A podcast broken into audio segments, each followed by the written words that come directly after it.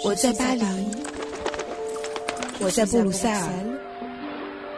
我在柏林，你在哪里？在喜马拉雅随意听欧洲，欧洲就在你的耳朵里。大家好，我是易翰。经过六个礼拜的封城，巴黎解封的日子越来越近了。法国政府已经计划从五月十一号开始对全国实施分区域逐步解封的政策，而巴黎大区呢，也正是在第一批解禁的区域范围内。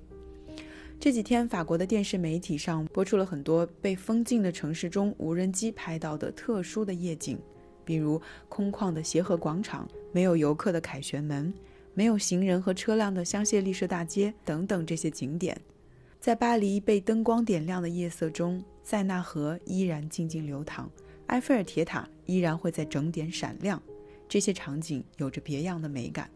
不过，根据一项最新的民意调查，有高达四分之一的法国人希望解封的日期能够延后，这其中又有百分之三十八的人希望解封的节奏能够更缓慢一些，甚至超过两个月以上。很多法国小学生也对自己的父母表示：“我永远都不要结束隔离。”隔离实在是太好了。我们还记得，在封城之前啊，很多欧洲人是不愿意被隔离，不愿意戴口罩。那为什么在真正实施了一个多月的隔离政策之后，他们反而适应和喜欢上了隔离在家的日子，不愿意回到从前了呢？我想原因不止一个。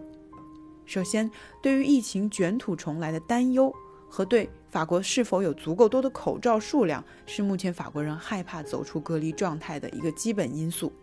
但是除此之外，在我看来，更多的因素却来自心理层面。隔离其实是一段非常特殊的时期，因为病毒在外蔓延的背景下，很多人会把家看作是一个暂时性的又非常令人安心的避难空间。如果在这段时间里，家庭成员之间能够找到彼此合适的距离，那么将是一段非常难得的享受和自己、和家长、和兄弟姐妹，还有与自己的宠物共处的一段时光。也就是说，很有可能隔离在家的感觉，就像是住进了一个与外界隔绝的气泡中，它是安全的，让自己与可怕的病毒划清界限。而这个气泡一旦破裂，人们就又要回到过去一成不变的无聊生活中了，就像一位法国小男生对他爸爸解释的那样，他说：“我觉得上网课很好啊，总比被迫四个小时坐在一张椅子上强。”人们似乎感受到了一种过去从来没有机会体验到的生活方式，比如对于孩子来说，他们发现了不用关在一间封闭的教室里也能够学到东西；而大人们发现不去购物、不去出差、不去坐飞机，自己也并没有从这个世界上消失。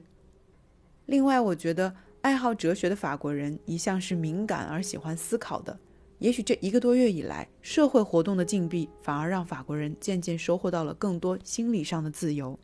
也就是对外部世界的禁闭，反而会让人们有更多的机会去关注自己对内的需求。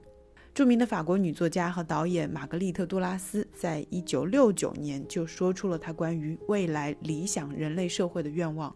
他希望人们将从生活的方方面面，将自己所有无法容忍的记忆归零，去体验最本质的需求。在这点上，也许孩子们是做的最好的，因为在隔离期间啊，有一位法国爸爸在他的日记中就写道：他发现孩子们在一起玩的时候，会把院子里取之不尽的小石子作为货币，将两只鞋盒子改造成昆虫医院，来治疗几只从花朵上掉落下来的小蜜蜂。当我读到这些文字的时候，我觉得这些幼稚的行为特别可爱，也特别珍贵。类似的心理感受也会出现在一些成年人的心中，比如由于隔离在家，人们会对动物、花鸟、草食这些生存环境更加的敏感，人们开始享受更加洁净的空气和水质、鸟鸣的声音以及对自我的关注。挺巧的是，最近。我也在读几本书，也都在探寻心理方面的问题。其实，对于任何有这样一个自我的人来说，隔离时期的独处未尝不是人生中的一种美好时刻和体验。虽然有些寂寞，但是寂寞中又有一种充实，因为它正是灵魂生长的必要空间。一旦能有一段时间安静的享受这种习惯，也许会真的再也无法忍受过去生活的嘈杂和喧闹。我是易翰，感谢你收听我本周的分享，祝大家五一假期快乐，阿拉 a 什 n